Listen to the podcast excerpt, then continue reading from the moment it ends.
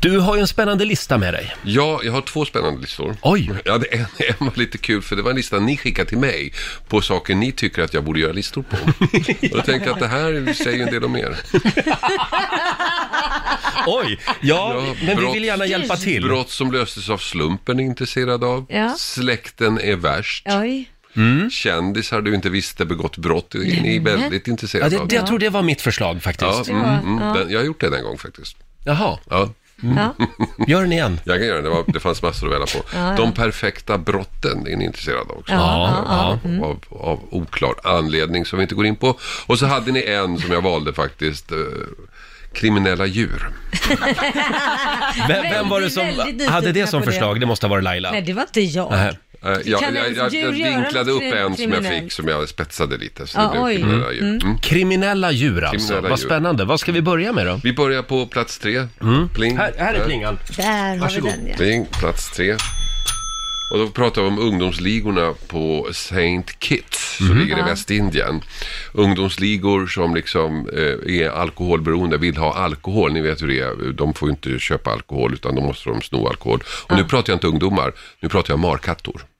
Va? Ja, det är tydligen så att markatterna kom till Sankt Kitts för 300 år sedan som någon slags husdjur till, eh, eh, i, i, som slavar hade med sig som då eh, jobbade i romindustrin där, ja. med alkohol. Och sen f- flydde de här eh, markatterna vartefter och, och förvildades. Men de åt sån här fermenterat socker Ja, Ah, okej. från, från sockerfälten som sen blev då, eh, som var alkohol. Jaha. Och nu är de tydligen, det är tydligen ett riktigt problem där, därför att nu eh, har de ju hittat ett nytt ställe att få alkohol ifrån, Ja. turister. Nej, men. Så du kan Det inte är ställa ifrån riktiga dig ett glas fylle- någonstans fylle- så kommer en ung apa och snor det och Ja. dricker upp det Nej, helt men. enkelt. Mm. Nej, men de har blivit helt alkoholiserade. BBC har gjort ett tv-program om det här. Om alkoholiserade markattor. Då ser man dem ligga helt eh, Nej, utslagna. men gud vad Nej, hemskt. men, Det låter som en vanlig dag i Stockholms innerstad. Mm. det är lite En grann som vanlig fredag. duvorna på Hötorget. Ja. Du menar att de också packade? Ja, usch, otäcka är de. Ha, eh, spännande. Spännande.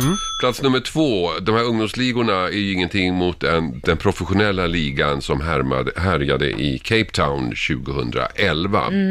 En professionell liga av baboner. Babianer heter det på svenska. Babianer ja. Babianer. Mycket apor. Ja. Och de leddes av babianen Fred.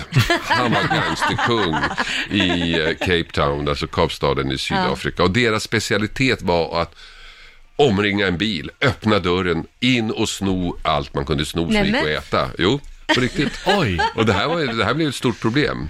De har gjort en liga alltså. Ja, en li- en riktig liga och han, han var liksom ledaren. Det gjordes till och med en dokumentär om, om honom. Men gud. de lärde sig då hur de skulle göra. Ja, de kunde öppna bildörrar. Alltså de stoppade Helt bilar, öppnade otroligt. bilar så in och så sno mat och sådär. Och så, de, babianer är ju inte små, de är inte som Nej. markattor utan Nej. de skadade en hel del människor. Ja. Medan de höll på, så det här gick ju inte. Så man inrättade då, det här är också sant, en specialstyrka som lyckades fånga Fred. till Jaha, sist. ja, vad skönt. Ja, ja. Ja, och sen Tog blev han gängledaren. faktiskt dömd till döden. Nej, Nej. men vad Jo. hemskt. Så var lite 2011 hungrig. avlivar de honom. Ja, det var ju taskigt. Ja, Jag tror jag behöver lite kaffe på det här Ja. för att smälta de här Ja. chockerande Stackars Fred. uppgifterna.